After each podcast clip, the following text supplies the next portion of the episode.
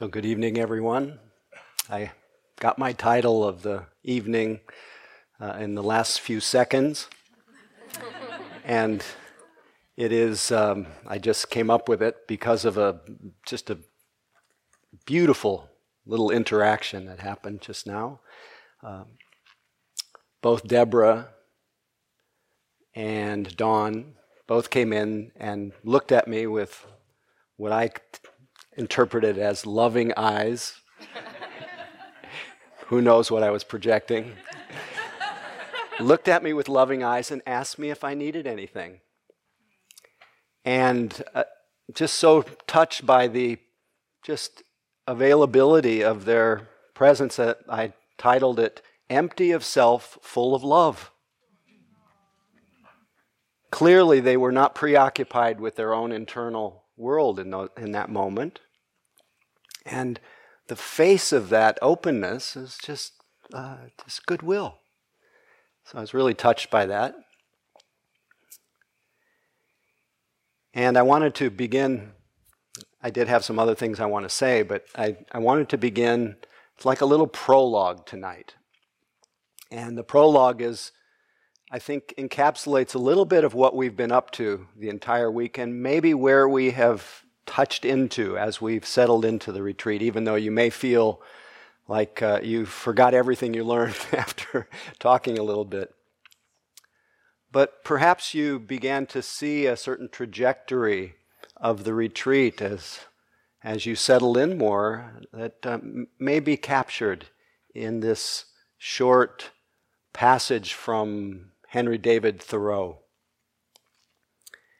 He said, I'm grateful for what I am and what I have. My thanksgiving is perpetual. It's surprising how contented one can be with nothing definite, only a sense of existence. No run on my bank can drain it. For my wealth is not possession, but enjoyment of being.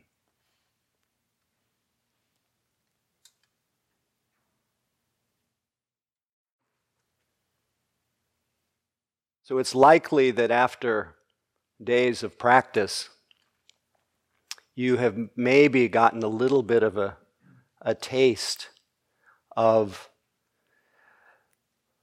existence just the simple and direct experience of your life, of life. You don't even have to add the word your, just life. Uh, and how that experience that, that begins to seep in uh, is so natural.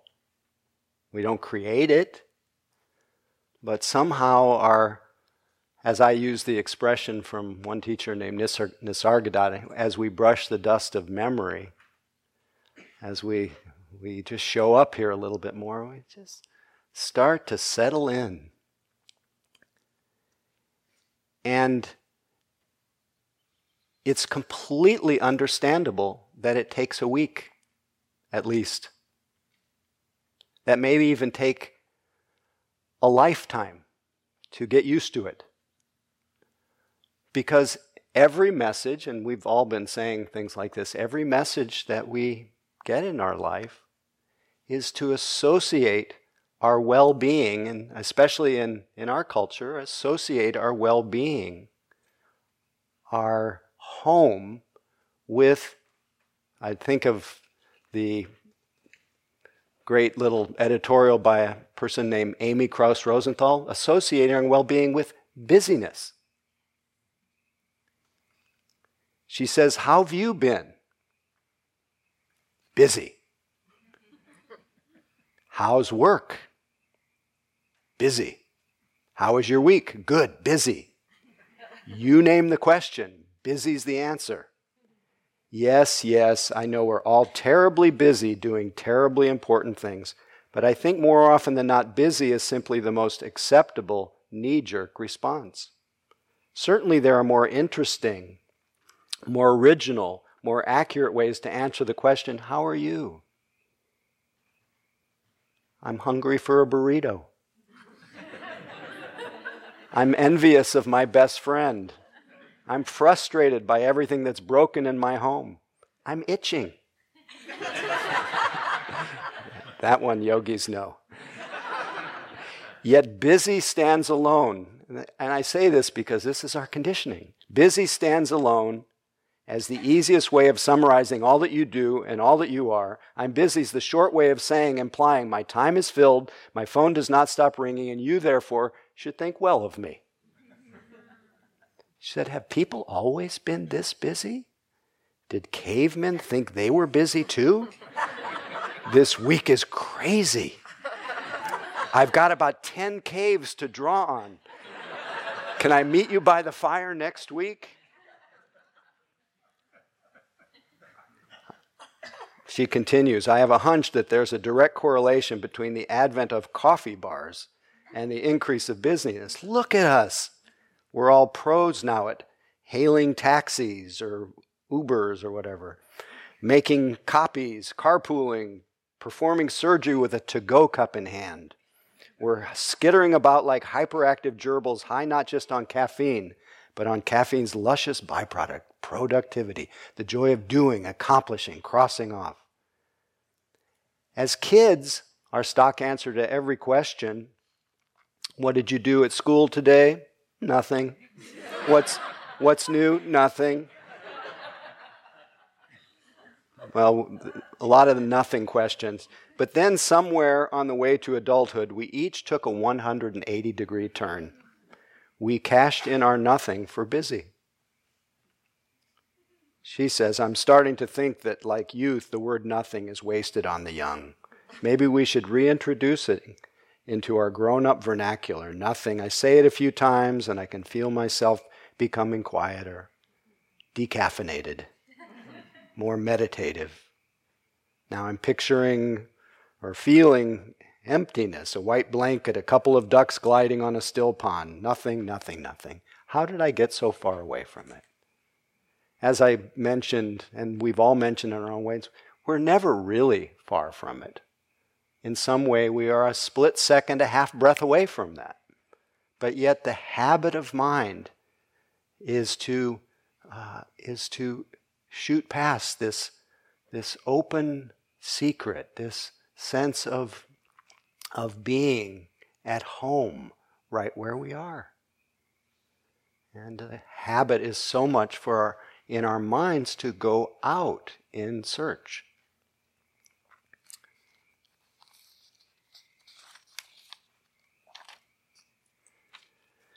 So that's why we practice to reorient ourselves to the life of the living present and to allow all the qualities that have gotten have gotten tightened, have gotten obscured, have got have gotten through so many innocent experiences that we've had where somehow we couldn't accommodate what was happening in the present moment and innocently. If it was pleasant, we couldn't handle that. And our mind just went right into that tight fist of grasping, and then grasping sent us out in an incessant wandering for the shivers and. and, and, then the, and then the consumer machine that needs to keep us greedy to keep going told us that if you want to be one with everything, you have to have one of everything. That's, that's also from an actual advertisement. It's, a, it's, selling, it's, it's selling a pickup truck, believe it or not. But all that happens really easily because we haven't known how to accommodate pleasant experience and really take it in, to feel the gladness that comes, and to be able to be wide enough in our heart and our mind to say, Yes, this is extraordinary, extraordinarily full and pleasant and, and healthy and didn't know how to do that. We just wanted, immediately wanted more. And this turns out to be a law that the Buddha saw operating. He called it the law of dependent origination, that we have contact and it produces a feeling of pleasant. Pleasant is followed by liking. Liking is followed by wanting. Wanting is followed by what he called bhava, becoming. And pretty soon we're off and running. And how could we even know that's happening unless we stopped and took a look? That's why they, in the Tibetan tradition they say, look within the nature of your mind. Don't, believe, don't adopt beliefs about it. Look within your own mind. See what it's doing. And we've asked you in so many different ways how many times in this retreat did you notice yourself jumping into the imagined future? I bet you did a lot this afternoon. How about into the imagined past? Now, all of that it comes from an innocent sense of trying to find relief, trying to find uh, some relief. But our mind, in its delusion, in its confusion, it thinks the relief is to be found in following. Uh, wherever my desires lead, or wherever my uh, if I think I can replay something eno- enough of the past, I can, uh, I can somehow heal it. Not knowing that the healing is the integration of what the feelings left, the body, the unbinding of the body that is only found here. But we've been trained to get busy, go out. When, of course, something's unpleasant, produces a little not liking, and then sometimes a big not liking, and then tension, and then that tension needs a little relief, and it goes into the form of blaming and demanding. And I don't know if in the course of any of the afternoon programs we talked about the, the Vipassana romance and the Vipassana vendetta. Well, sometimes it, that the pleasure gets tr- some pleasure at seeing somebody gets triggered and you like it, you want it, like them, want them, and then pretty soon you're made, dating, mating, traveling, married, divorced, and all in five, men, five minutes. Of course, nothing's happened except your mind has just gone from c- complete contentment with a moment of a pleasant sight. You've just gone off and running. This is so innocent. But the beauty of stopping is we can see our mind doing that. And the same goes with something unpleasant. You know, something, somebody comes in the room late and you hear the door slam. There's a little irritation because it's broke, broken your precious silence. My silence. And then pretty soon it's all about me. I don't like it. And then that, that pressure of aversion just gets projected on that person, and they're wrecking my retreat. And they're, the reason for the secret, the reason for my unhappiness. or maybe the, the maybe it was aversion showing up in the retreat, and then the the strong desire for the bell to ring, and you know, and then the the practice leader was held the secret to happiness. The, you know, the bell ringing. You're waiting like this in a state of suspended happiness. but all this is just the human mind.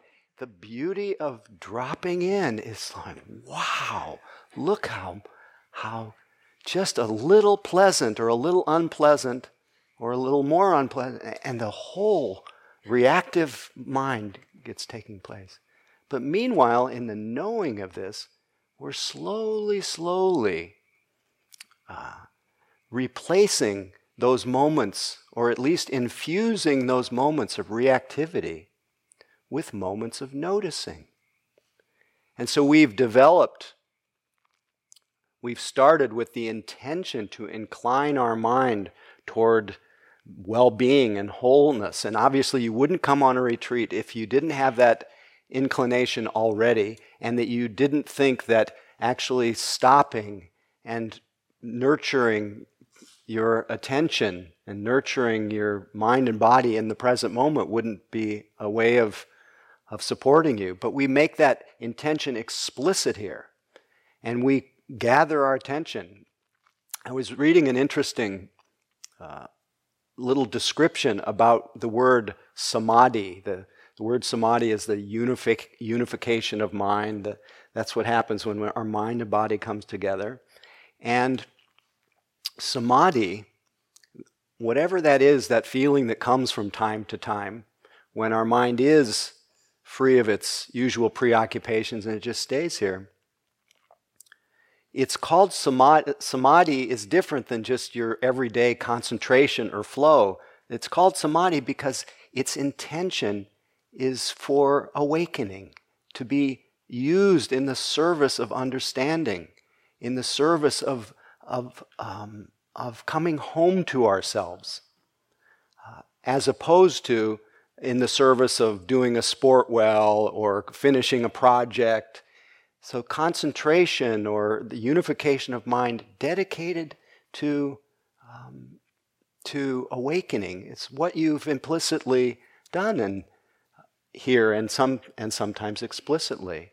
And we've used as our main, uh, our main navigator, you could say, for that journey back to ourselves you, we've used the, the second leg on the, on the awakening joy machine.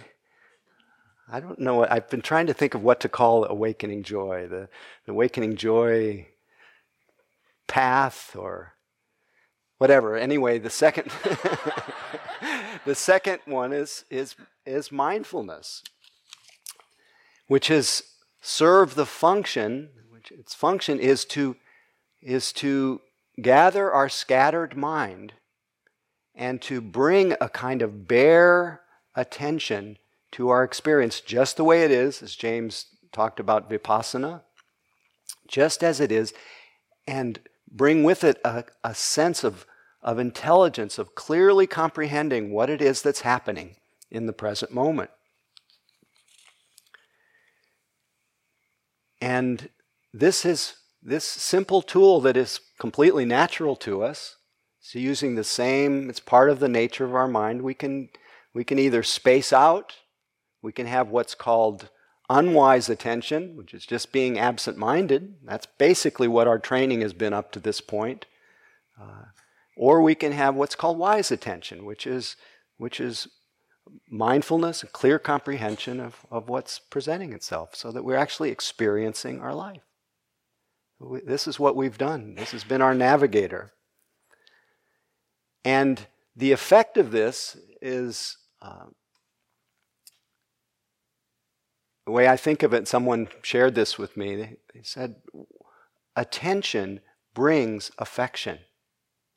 When we keep attending to things, there's something. If I attend to any one person in this room, I could pick out any person, and if I stay there long enough, I become really interested become really attentive, and I, I enter into a little world. I'm doing it with you right now, and hope it doesn't make you uncomfortable. And I like you already.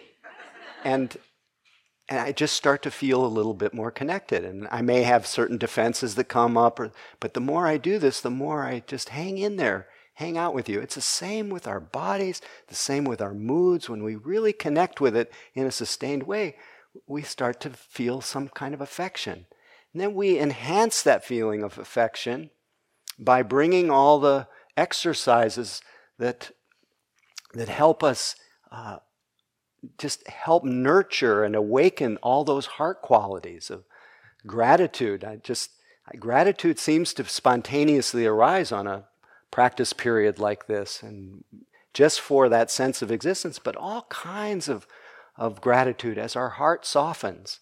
So, this open heart and open mind, same, same. It's, a, it's the same word in Sanskrit, Pali, chitta.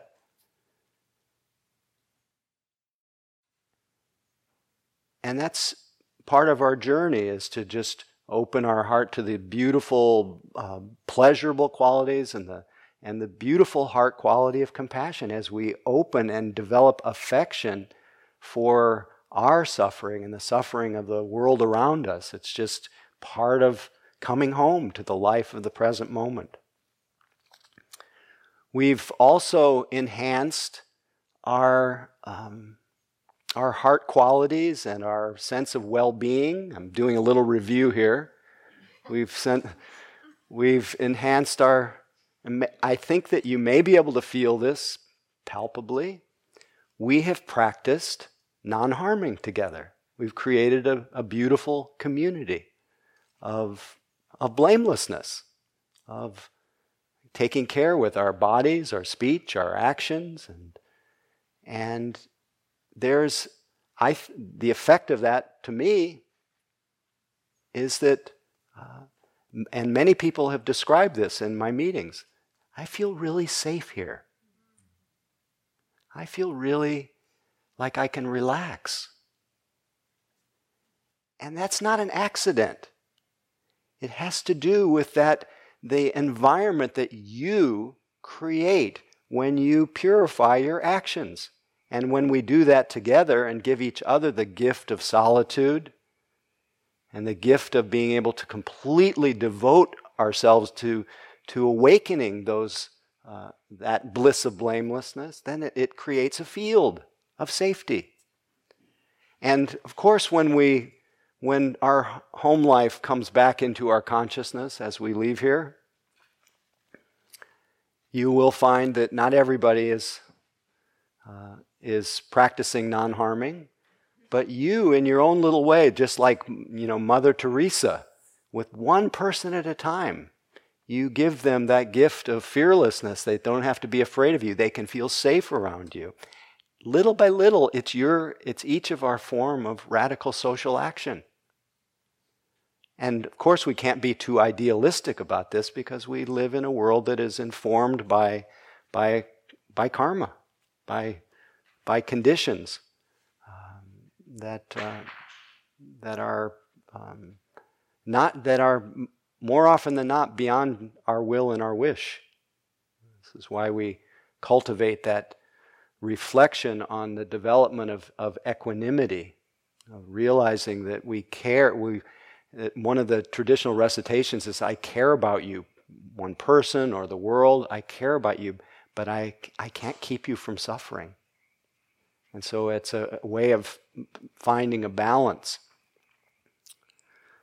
But nevertheless, we, with that balance and the courage to, to practice with an open heart and non harming, we, we enter, we let the world come back to us, the, the busier world.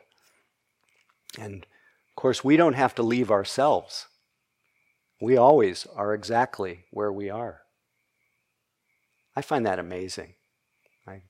It never ceases to put me in a state of awe that I actually don't ever go anywhere. That that the idea of going back to my life is just a story, and that in fact I'm right where my where I am, and the, my life comes back to me. I'm driving, and I'm right where I am, and the scene is changing. then the people of my life show up. Like, and it's like they're part of this dreamscape, this part of the, this mandala. And I go, wow, how did you get here? But here you are. And I better not fight with you because you're part of my, my dream here. And uh, so I try to, I work with it.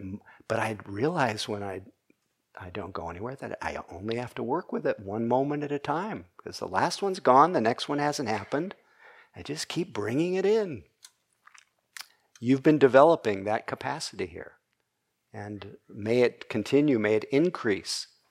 Uh, as we say in the teachings, may it never wane. The sense of, of steadiness, of stillness.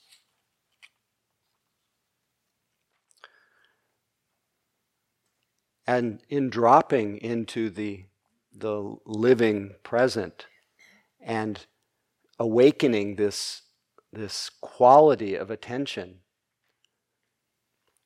relaxing into life as it's unfolding, we see this, you could call it a flywheel of experience, completely unbidden. 65, some, someone said 65,000 thoughts a day float through our mind, completely uninvited. And so, someone said that it's 90% are repeats from the day before. Feelings come, sensations come. And slowly we, it, it dawns on us that, that it's all moving and changing. And that something in us says, something in us stops trying to, to block the river. We just enter into the stream. We let go into the stream of life. It's like we trust it, we merge with it in a way. And we start to have much more of that sense of letting go. And even the stories that play through our mind, there's just a, there's just a little less stickiness involved. And we see that they come and they go. And we practice letting go. So finally, because of the training of your attention to stay in the only reality there actually is, which is the, the reality of this unfolding now. And every other reality, even what we call our life, is really, in some ways, our imagination. The totality of our life is being together right now. We stop for a little while missing it so much, overshooting it. And what naturally dawns is the, the final stage of the awakening joy, the final, final pointing to, which is that, of course, is a lifelong deepening and a lifelong getting used to. But it's what James calls the, the joy of being. It's not the joy of being somebody. It's not even the joy of being, it's the joy of being minus the word.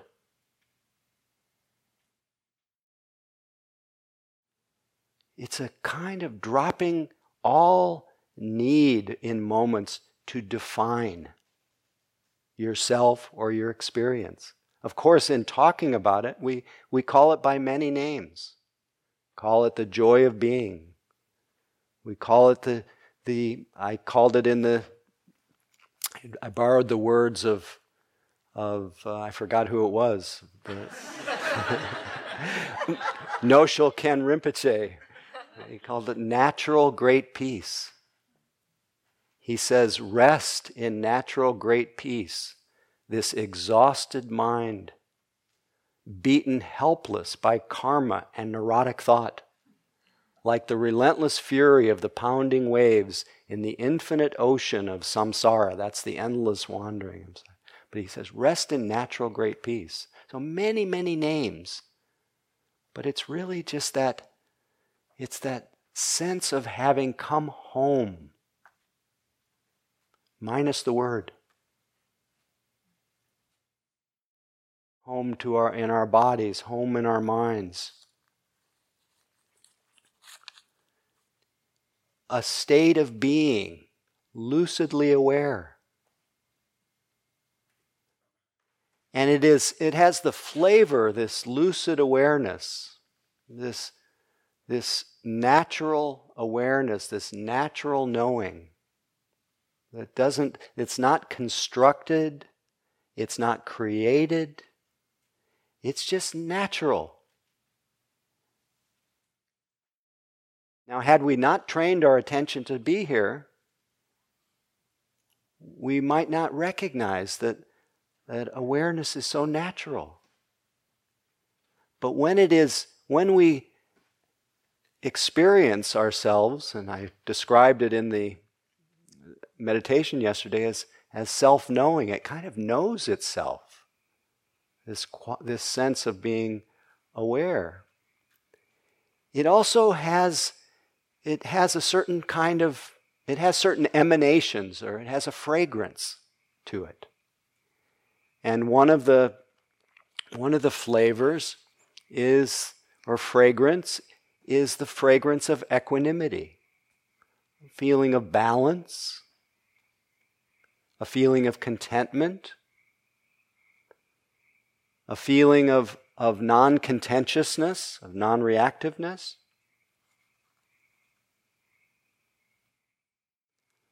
As this teacher from an Advaita Vedanta tradition, Nisargadatta, put it, called it true awareness. He said it's a state of pure noticing without the least attempt to do anything about the event being noticed. Thoughts and feelings, words and actions may also be part of the event. You notice all unconcerned in the full light of clarity and understanding. You understand precisely what is going on because it does not affect you. It may seem to be an attitude of cold aloofness, but it's not really so. Once you are in it, you will find that you love what you see, whatever may be its nature. This choiceless love is the touchstone of awareness.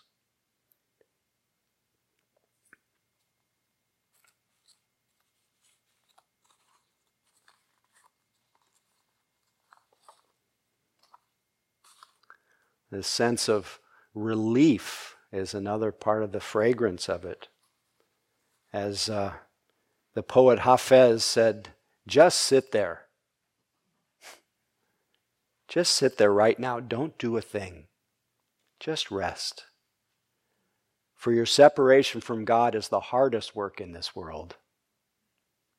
Let me bring you trays of food and something that you like to drink. You can use my soft words as a cushion for your head. But it has this flavor of rest, of, of equanimity.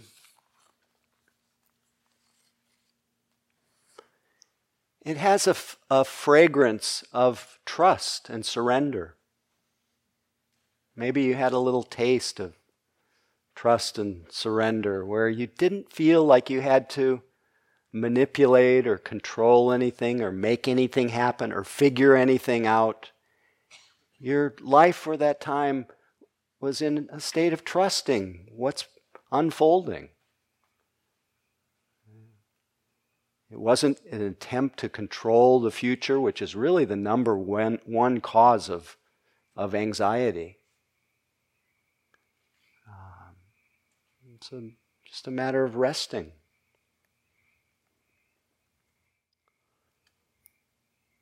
So a sense of surrender and, and trust.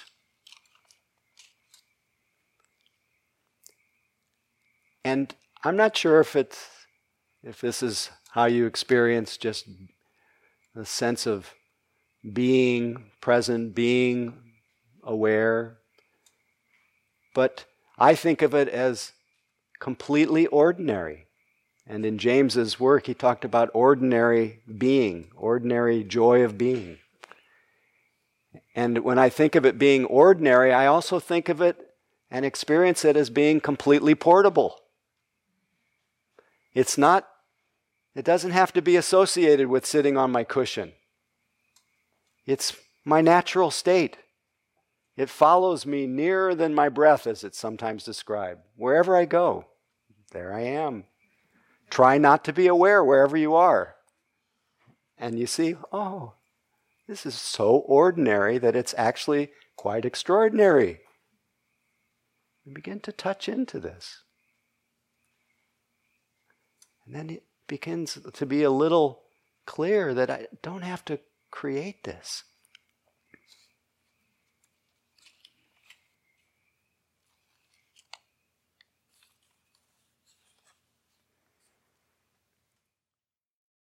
As well, this joy of being seems to have an absence of, um, of me, of, I would, I'll call it the imagined me. Much more of a feeling of non separateness. As I, I notice this is beautifully stated by a, that same teacher, Nisargadatta. He says, when the mind is free of its preoccupations, a little bit more, it becomes quiet. And if you don't disturb that quiet and you stay in it, you'll discover that it's permeated with a, a light and a love you've never known, but you recognize it at once as your, your own natural state. Once you've tasted this, you'll never be quite the same person again. the unruly mind will break that peace and obliterate that vision, but it's bound to return as long as the effort is sustained, till uh, all bonds are broken, grasping and attachment ends, and life becomes just concentrated or settled in the present moment. So when there is that absence of my preoccupations, there's little gaps. You know, like in London at the, the subway, they mind the gap. Those little gaps, they're no better than the part times that are filled with stuff where there is no gap, but there, but that's, it's a, it's an experience that begins to just naturally widen.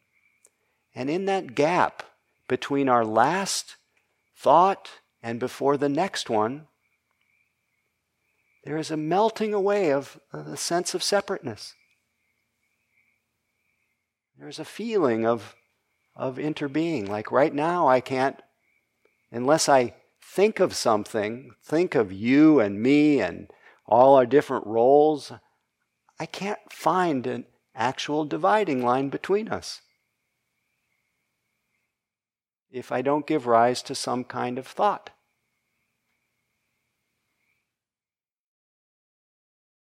And that kind of that kind of, of um, non-separateness is there's something it has the fragrance of being reassuring that I'm not so separate.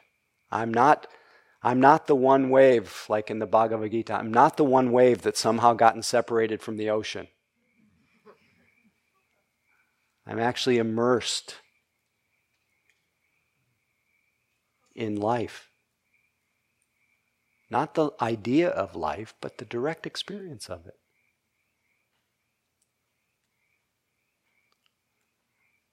And there's something, maybe I don't have a huge smile on my face, but there's a, there's a quiet joy in it, and that feeling of connection.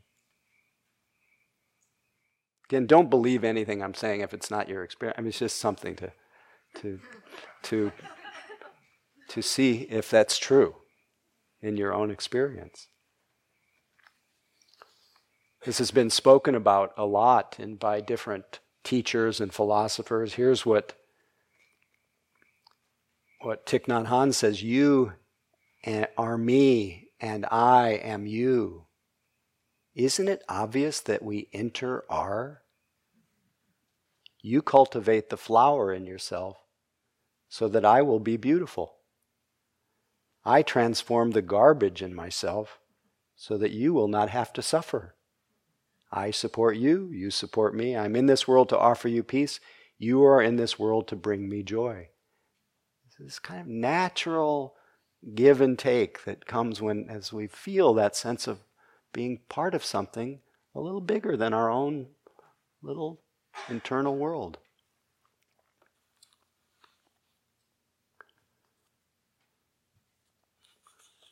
Got so many quotes, won't share them. There's more, more material.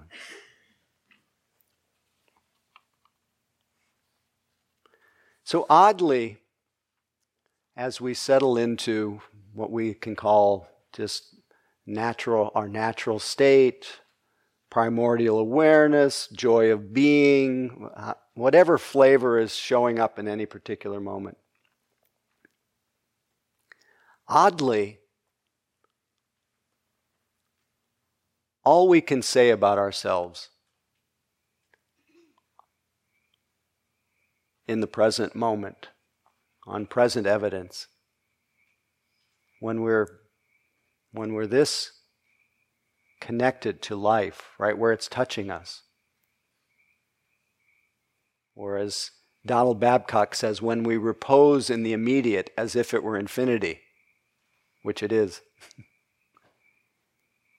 he says, I ease, he says about this little duck that he describes, he eases himself into the boundless right where it touches him. But when we do this, what can we say about ourselves in real time? Other than something like, I'm aware. What's in abeyance at that moment, in the moments of being aware, is the, um, the usual way that you define yourself. That we've talked about as our story, as our different identities.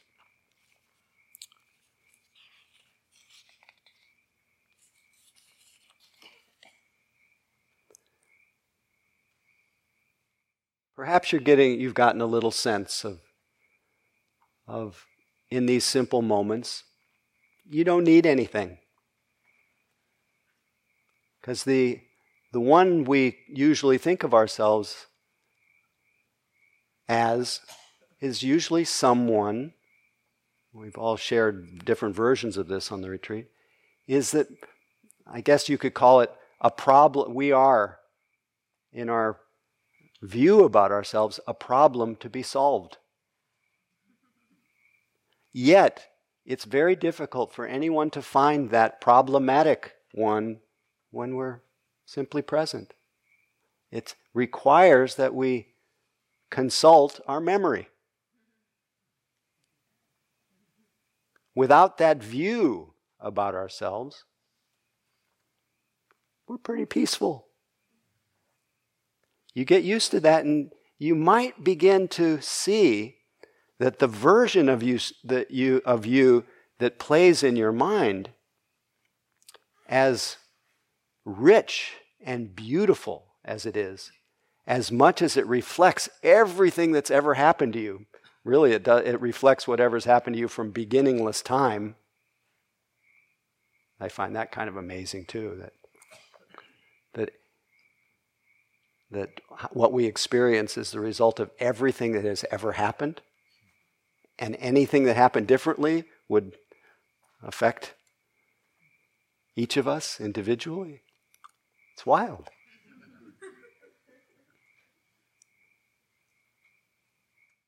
As rich as that, everything that forged our our internal world and our thoughts and our views about ourselves and and our thoughts of where we came from and where we're going that creates this sense of identity.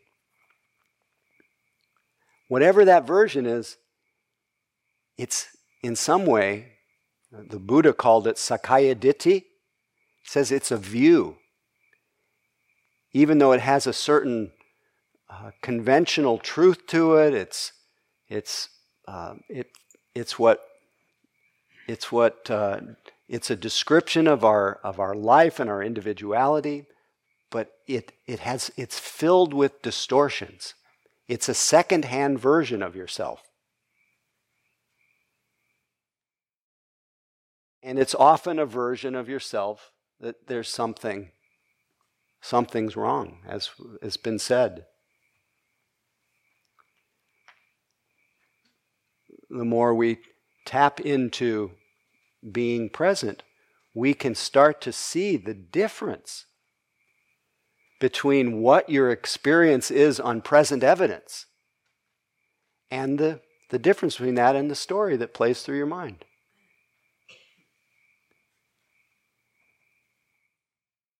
And what's possible is to, instead of believing everything that your mind is saying about you and treating it as the absolute truth, we can begin to relate to it as what we call identity.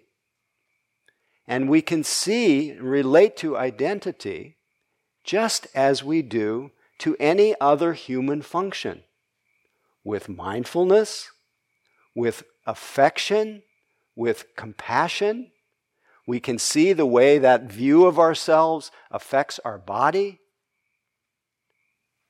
Do you know that view of myself? It changes according to who I'm with. It's completely insecure. Here I am, the big guru.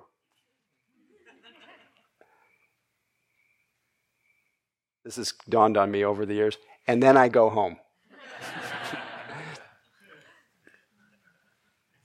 And if I think I'm the big guru, And I go home, and my daughter doesn't even say hello to me. Of course, she's 14, almost 15.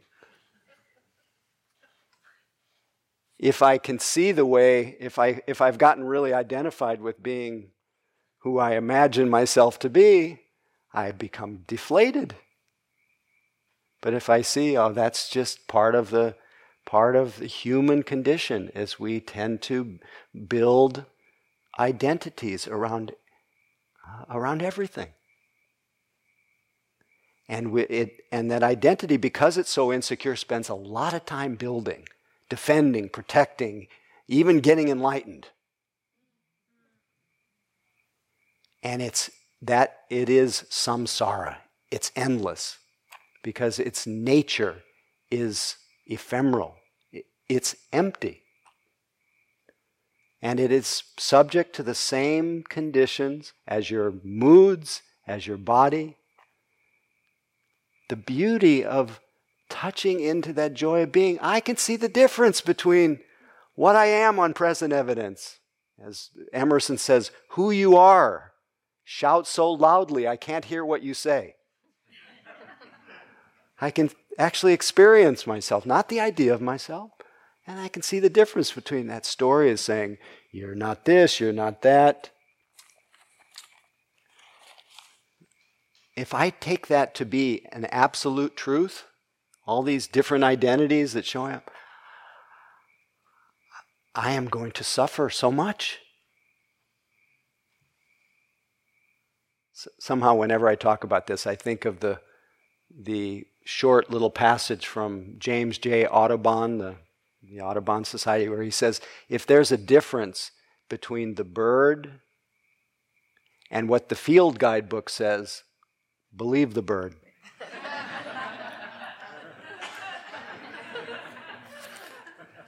now, we have a lot of practice believing the field guidebook, all of the cultural notions, idealistic notions of who we should be. And so there's a constant tendency to measure, to the comparing mind. I know we talked about it, how there's a tendency to, uh, to construct ourselves as a way of trying to find security in, in our identity, construct ourselves as better than, or we construct ourselves as, as measuring as equal to, or we construct ourselves as being less than. And each of those has their, is its own kind of uh, view, its own identity.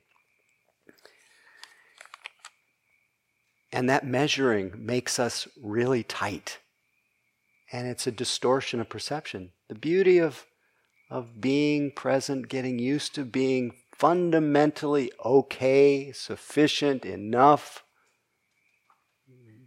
that begins to to happen as we sit together.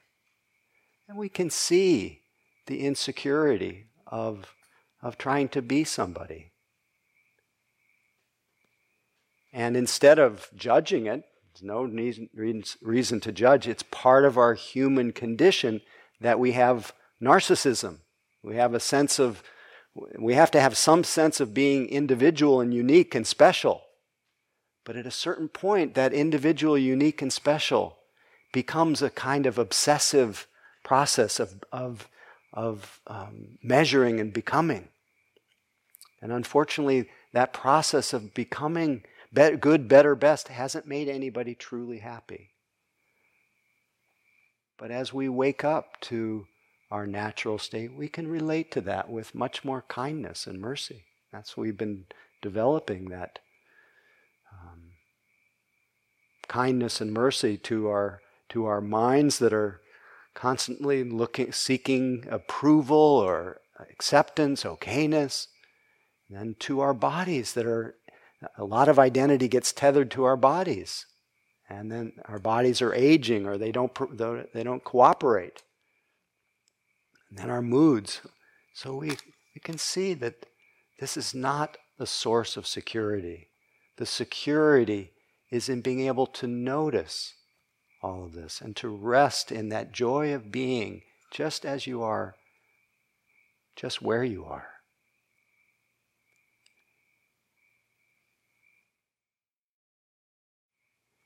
This is what the poet Rumi said in his uh, in a poem called "Tending Two Shops." He said, "Don't run around this world looking for a hole to hide in. There are wild beasts in every cave. If you live with mice, the cat claws will find you. The only rest comes when you're alone in the truth." Live in the nowhere where you came from, even though you have an address here. You have eyes that see from that nowhere. And you have eyes that judge distances how high, how low. You own two shops, and you keep running back and forth. Try to close the one that's a fearful trap always getting smaller. Checkmate this, checkmate that. Keep open the shop where you're not selling fish hooks anymore. You are the free swimming fish.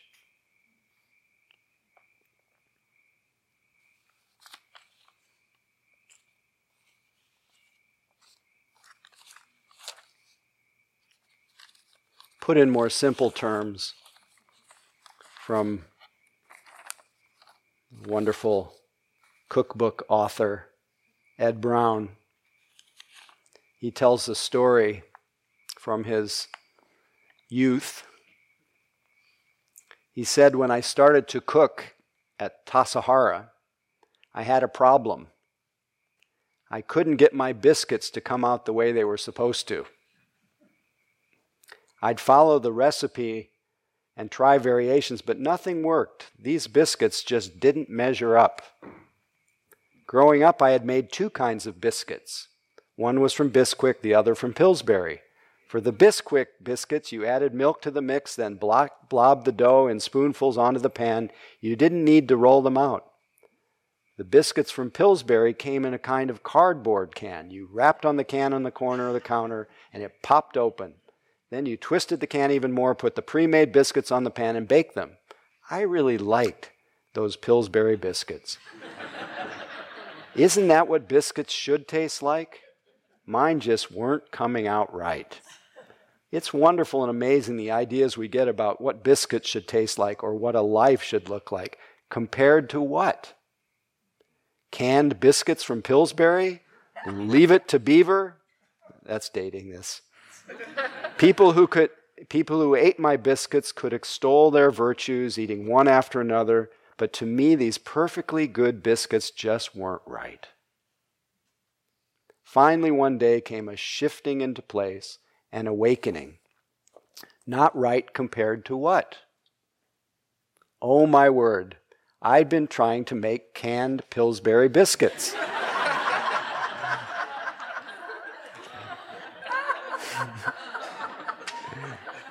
Then came an exquisite moment of actually tasting my biscuits without comparing them to some previously hidden standard. They were wheaty, flaky, buttery, sunny, earthy, real, as Rilke's sonnet proclaims. They were incomparably alive, present, vibrant, in fact, much more satisfying than any memory.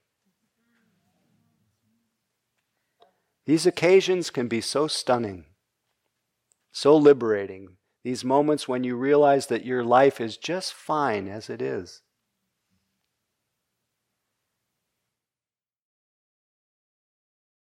Thank you. Only the insidious comparison to a beautifully prepared, beautifully packaged product made it seem insufficient. Trying to produce a biscuit, a life with no dirty bowls, no messy feelings, no depression, no anger was so infuriating. Then savoring, actually tasting, the present moment of experience, how much more complex and multifaceted, how unfathomable. The thought of feeling ants crawling on the ground in the sunlight.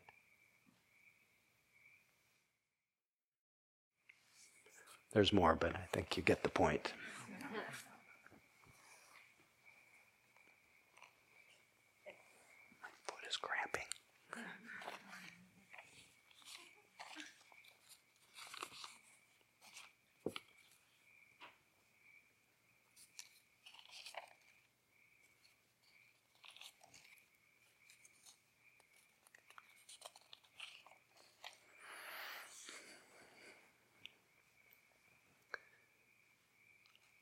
So, the accessibility to this natural great peace or this joy of being, uh, it needs nurturing.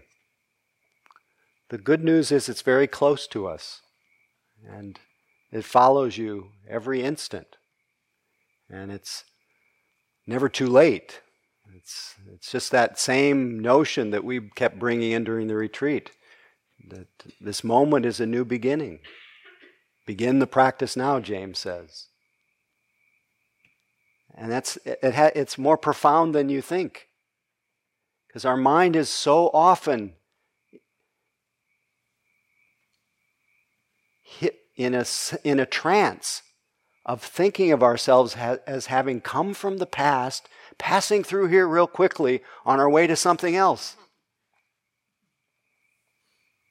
And to the degree that I live in that, in that dream of going, I'm, the, that peace is always a step ahead. The end of the rainbow, and it gets connected to what I want, what I need, what I hope for.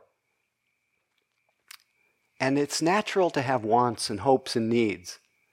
But I don't have to postpone being at peace while I'm going about trying to fulfill my dreams. Happiness is not something at the end of the rainbow, it's, it is our natural state. And so, if you've touched in any way this joy of being, get used to it, nurture it. And then, as you rest in that experience of yourself that can't be so easily put in words. Try to make peace with the version of yourself that plays in your mind. It's completely interesting. It's not the enemy, it's inevitable. Don't try to get rid of your ego, just see that it's part of the human condition. But a view of yourself is not self. It's not self in that it's changing all the time. It's not yourself because it can't capture the beauty of your nature. I'll leave you with one little story. And this speaks of the developmental nature of identity and how easy it is to get caught up in it. And, and hopefully that we really apprehend this, this, uh, this wonderful capacity that we've, you may have discovered to step out of it, to touch into that part of you that's not, that's not bound up in your identity. I earlier described my almost 15 year old daughter, Molly. She just went off to do a vision quest in, in uh, you know, some, somewhere, and she's going to be gone 19 days. It's part of the end of her middle school experience.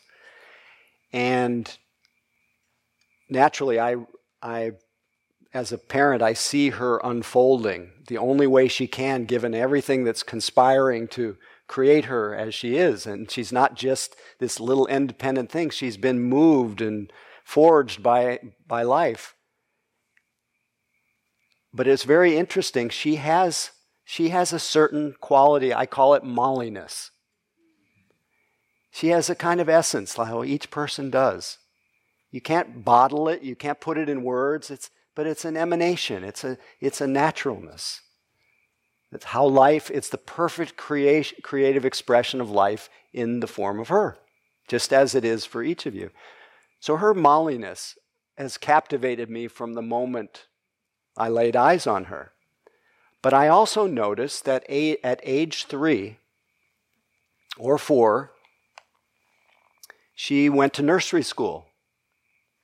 She, her view, her world widened. She went to nursery school and she had these little ringlet curls. And she noticed that there were these little blonde she had dark, she had brown hair, and she saw these kids with straight blonde hair. And so a few days later, I saw her standing in front of the mirror trying to pull on her hair. All of a sudden, she was comparing herself to someone else and creating an identity that was somehow not quite right, like the, like the biscuits. And you could literally see the inevitability almost of this sense of being, of the version of herself of who she thinks she should be. It comes with the territory. Hopefully, she gets mirrored for her essence. We try, but I can see that she's, she's, as all of us do, has to go through that recovery um, of, as, as Thich Nhat Hanh put it, you who are the richest person on earth who've been going around begging for a living. Stop being the destitute child. Come home and reclaim your heritage. So let's just sit, and I'll end with a poem from Derek Walcott.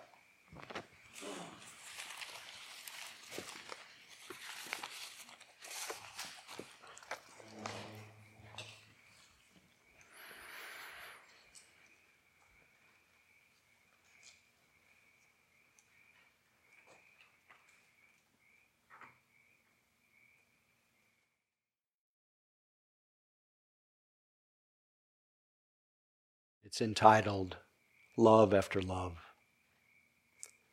The time will come when, with elation, you will greet yourself arriving at your own door, in your own mirror.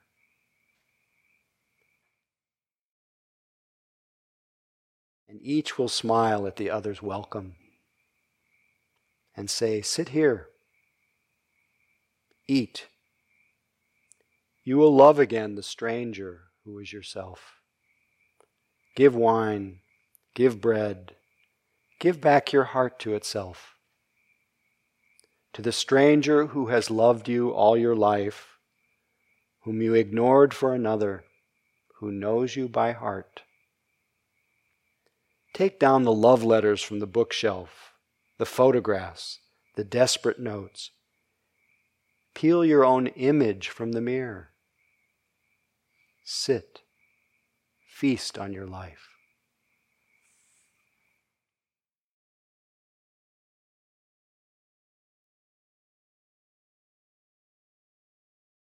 May all beings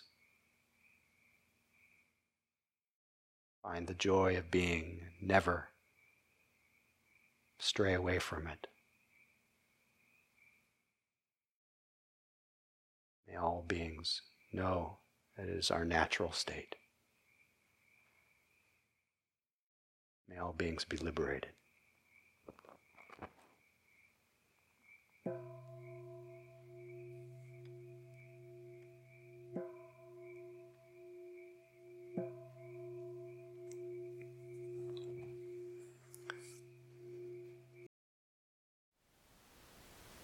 Thank you for listening. To learn how you can support the teachers and Dharma Seed, please visit dharmaseed.org slash donate.